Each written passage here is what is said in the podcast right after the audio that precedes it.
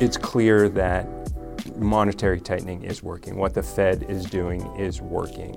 What we don't know is what breaks in the meantime.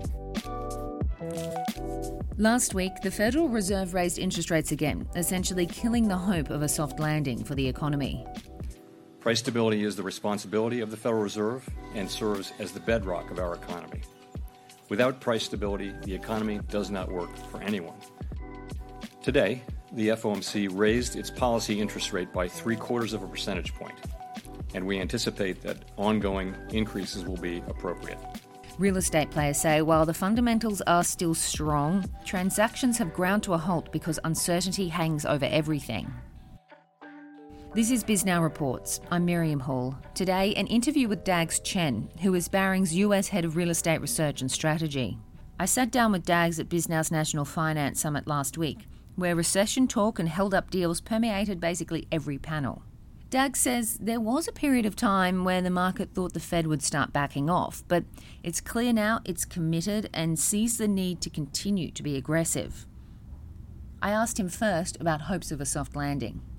Miracle uh, or low probability, I would, I would certainly agree. It's very hard. And I think that Powell even came out and said that um, explicitly. He said that the likelihood of achieving a soft landing is, is going to be difficult. Um, and he recognized that uh, a recession uh, is likely and that they would be willing to um, impose a recession or uh, see um, monetary tightening lead to a recession in order to restore price stability. Were you feeling a bit more positive in the summer like everyone else was? I think so. I, I, think a lot of that was driven by how, um, by the, the rebound we were seeing in some of the public equity markets. Um, but uh, certainly, I do recognize, and I, and I would even say that, that the firm in general recognizes that there is a need to establish price stability uh, right now, and that um, pain now uh, is, is worth the the hopefully the good uh, result that will, will come about it. How high could these rates go? I mean, people are talking four or five percent. Do you have a number in mind? I would say between four and four and a half percent. Um, that is uh, admittedly not scientific, although when we start inc- when we start moving above that threshold, um, you you start wondering number one, um, how severe the recession is, and if there is a recession, what happens. Uh, there's usually a flight to quality, a flight of capital, safe havens, and that begins to push down um, interest rates. We've s- certainly seen that in, in past recessions. Right now, the, the NPI, so that's unlevered, is yielding around 4 to 4.1 percent in terms of an income yield. Um, and not all of that is cash. Uh, at at three and a half percent, uh, where the Treasury ten-year is yielding today, that looks um, that looks quite attractive. Um, and and plus you've got you've got liquidity uh, to boot. So uh, I think some of those forces start coming in, and it's not necessarily a bad thing because we know how much the Treasury or base rates play into um, the financing environment for real estate. Another person this morning was saying that the Fed will just keep smashing basically consumer confidence, really just in the quest to bring down inflation. Why does the this ends justify the means so much?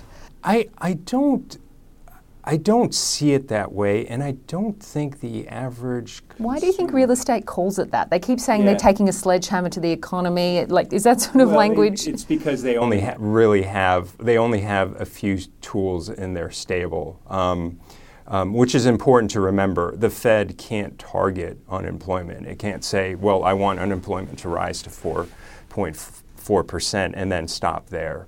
Um, but it, it obviously can control policy rates, it can control its balance sheet, and it has um, some other you know, tricks up its sleeve. But um, what, going back to the question about um, consumer sentiment, w- what we have seen recently is that sentiment is very much tied to the price of gasoline.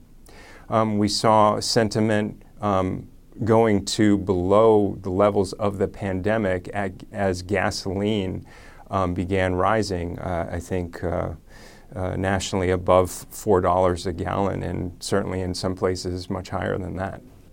What if, worst case, this doesn't work? Like, the whole point, right, is to bring down inflation, but what if it doesn't do what the Fed wants it to do? Is that a possibility? And, and if so, then what? I think that the possibility, and, and here's why I tend to be more positive on, on my outlook, is I think that um, it's clear that monetary tightening is working. What the Fed is doing is working. Um, as, as I mentioned, what we don't know is what breaks in the meantime. It's going to, to take a lot to slow down a very strong labor market, and there's other weaker components of either the economy or financial markets. If the Fed isn't able to establish price stability, I don't know, but it's not it, it isn't something that necessarily keeps me up at, late at night. I do think that we could see components fluctuate.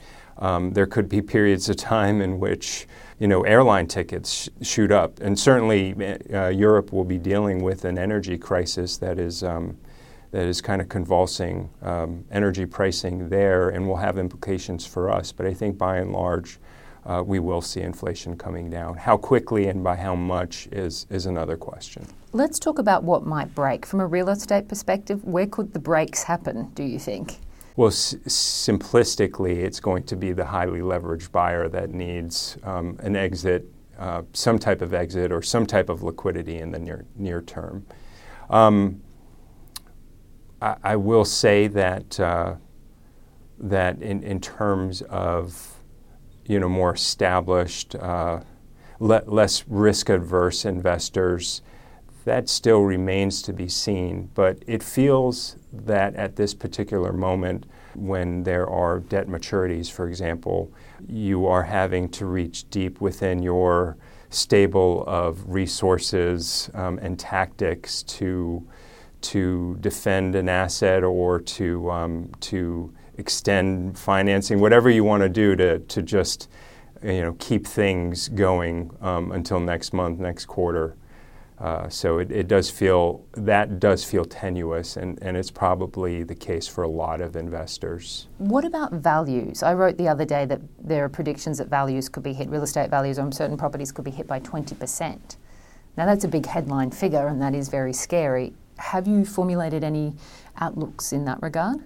Uh, well, the, the public REIT market would suggest that, um, and now REITs are, are there, there's a lot of factors that drive um, price change, share price change, but um, they would suggest that uh, 20% decline in values for certain assets, perhaps certain asset classes, is not unreasonable.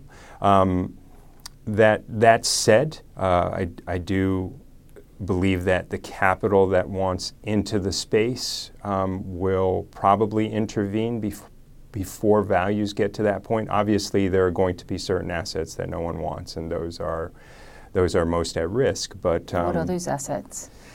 Um, certainly uh, commodity um, office space, and that's a, a term that a lot of us throw around, and no one has, has, has, has, quite defined. It, it's, it's, the, it's the office properties that are in the uh, competitor's portfolio, but uh, that's certainly um, something that is uh, that, that we, we would expect, if not already, um, is, is, is of lower value than it was uh, six months ago and, and, and, certainly before the pandemic.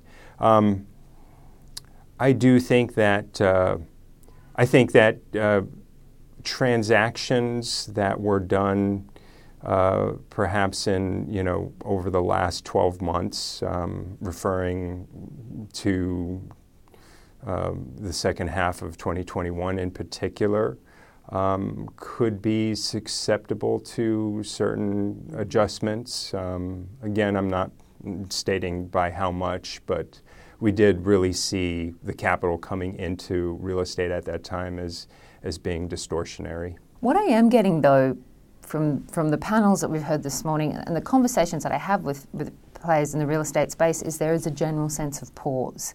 I mean, someone was on the panel saying this morning that six months ago on a deal you'd see 10 bids, now you're seeing two. And the prices, um, there's great discrepancy in that. How long could that go on for, and what kind of impact does that pause have on the market generally? That that can't certainly cannot continue indefinitely. Um, it it can continue for a little while, and we, we have the uh, the pandemic as as a, a, recent historical precedent for that.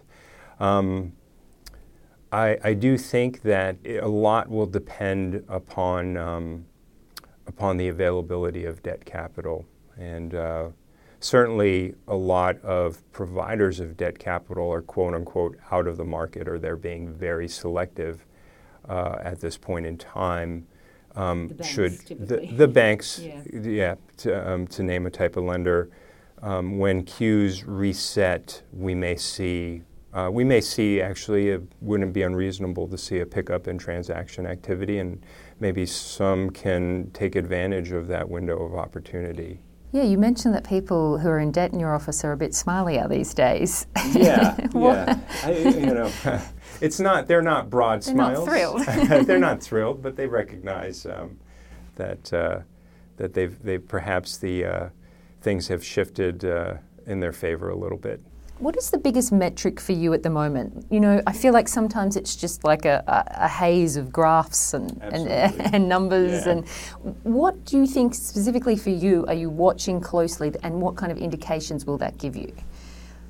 Uh, I, I, will say simply that it, you know inflation we, we should be so inflation um, really and, does. and, inflation does really matter um, and and uh, I, I, think the Fed has made that clear. It is very focused on inflation.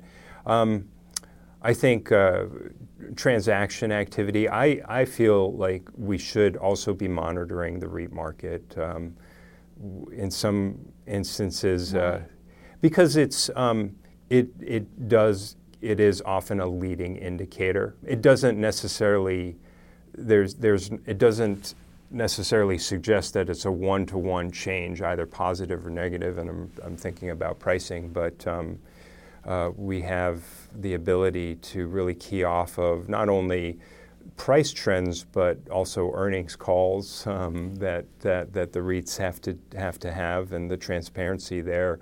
And I certainly think that th- that they're a um, an important source of how we think about our, our future in private real estate. They're enormously public, those REITs, aren't they? It's, they it's a, it is. I'm they often amazed yeah. at the fact that you can just tune into their earnings call and. It's a gift. Yeah. I feel like. is there anything else you're watching? I do think that the signs of distress, um, both real estate related and more broadly corporate related, um, I do think we should be paying attention to that. Uh, fortunately, a lot of, for example, you know, high yield spreads. Um, uh, various indicators, long running indicators of quote unquote financial stress. Uh, we should obs- be observing the, the MOVE index that I, I had included in a graph. Um, I, I, think those are important to take and to consider relative to recent and longer term history. When you say move index, explain what that means. Yes. It's about volatility, it, right? It is. It, it's an index that is uh, based upon the uh, derivatives tied to the one month Treasury bill, and it is a, basically a proxy for volatility within the interest rate environment. And what we've seen recently with the MOVE index is that it's it's has uh, risen to and and been and risen and seen sustained levels at at uh, that have we last saw during the GFC. The global financial crisis. You know, people keep saying, "Oh, we're not, we're nowhere near that. Real estate's not going to go through anything like that." Um, is that just a, a, an optimistic outlook? I mean, obviously, we're in a much different position than we were in 2007, 2008. But that, you just brought it up. You just that, mentioned it. That is a great question, and I think we should always be vigilant when it comes to how the, the, the, the similarities as well as the dissimilarities between this time and that time. Um, that said, I do think that um, I, I, I don't believe, and I and this is more kind of a weighting, and obviously it's very subjective, but it's a weighting of um, of the various indicators that we may see, and I I don't think that we're necessarily at that point, but I will say that that is there is an element of, of, of hope and speculation there. We don't know, and um, and and you know we we won't know uh, until perhaps we're in it. Let's drill into that just briefly, if we could. You say there are similarities and dissimilarities. Look, can we talk about the similarities? What we should be looking for there first? Sure. I, yeah. So, so oftentimes um, uh, investors will run a, uh, a, will will want to understand where um, cap rates on on core uh, stabilized properties, and that's represented by the, the NCREIF mm, here in the U.S. Um, that, that tends to be represented by the, uh, the NCREIF uh, property index and the cap rates on the properties there. Um, and they want to compare that to what the yield, the market yield is on um, a, 10 year treasury. And I think people use that because they tend to value um, properties that are in the NPI on a 10 year basis, or they I think they have to. Um, so it, it's not a perfect, it's not an apples to apples because cap rate is, is just a, a spot, um, is, is, is just a spot metric while the yield is, is uh, in, incorporates a, a, a forward um, expectation to some extent. So there is a similarity there. Is that what you're saying? I'm just saying it's it's not it's not perfect. Like it's not in terms of how they're calculated. It's not a perfect comparison, but it provides a general metric um, uh, as to where relative value of real estate is. Okay, and what do, what is it telling us now? It's telling us now that um, the relative value is very compressed, if you will. Um, that the given the recent rise in in the base rate in this case, well, uh, acro- across the Treasury curve, frankly. But um, it's telling us that uh, that the risk premium has has compressed wh- when we all understand, given periods of uncertainty, the, the risk premium on a risky asset class should increase. So that would, if that increased, that would have direct implications for property values. And did we see something similar in 2007, 2008? Oh, we absolutely did. We saw a, a strong compression, and then as the, as the recession uh, deepened, um, what we saw was that uh, property values declined very quickly and substantially, and that caused the cap rate to increase. So, is that a reason for kind of jaw clenching? I think that sure, certainly should. Uh, we, we, we certainly this isn't uh, certainly isn't a moment for complacency, um, and uh, frankly, we should be considering downside scenarios and weighting those um, more in in the in underwriting of existing assets or valuation of existing assets as well as mm, acquisition assets. What's different now compared to 2007, 2008? Where are the dissimilarities? Yeah. Uh, I, I, would think that the, the banking sister, mm-hmm. system is, is one thing that's very different, and a lot, the, the, the constitution of the banking system right now was changed a lot by the legislation that came as a result of the GFC. So Dodd Frank and Basel III, to just name some, a couple regulatory regimes that emerged. Um, and that has arguably put the banking system on, on better footing. Um, that said, uh, uh, there, we're seeing a much greater, I think we've seen a much greater increase in the in, in the size of the shadow banking system since since the GFC. Um, alternative lending. Alternative lending, private, to yes, the same sort of regulation. Exactly, private okay. lenders that um, we have a lot less opacity. It's funny, people don't often bring that up. They often say, oh, but we have so much more regulation than we did in uh, 2008, 2007. People don't often say, but we have a lot more different, uh, alternative lenders. That's probably because many of us have um, a hand in that. Mm-hmm. um, certainly, uh, uh, we, we, we have, we have uh, uh, ties, if not direct, then indirectly uh, to, to the shadow banking system. I mean, that's not to um, Yeah, I know, it sounds impugn uh, anyone, but yeah, but Yeah. uh, but it's it's true. It's it has expanded. It has filled uh, a capital need um, with the pullback in, in bank lending. So i- it's not. It, there are justifications for the increase in the Tell in the shadow banking system. Excuse me.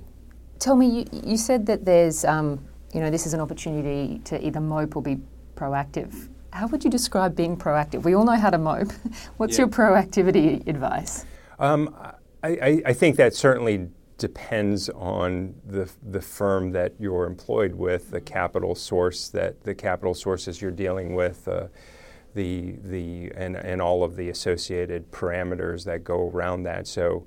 Uh, certainly know, thy, know thyself um, and understand uh, what, what you are currently, um, but also um, what you want to be. I think um, our industry still remains incredibly expansive, um, and, and people often reference um, the quote unquote investable size of the real estate universe. It's, it's absolutely massive, and, and who knows if it's, if it's 20, 30, or you know, 50 trillion. Um, but, but none of those figures would, I think, be surprising were we to look back, you know, a decade or two decades from now.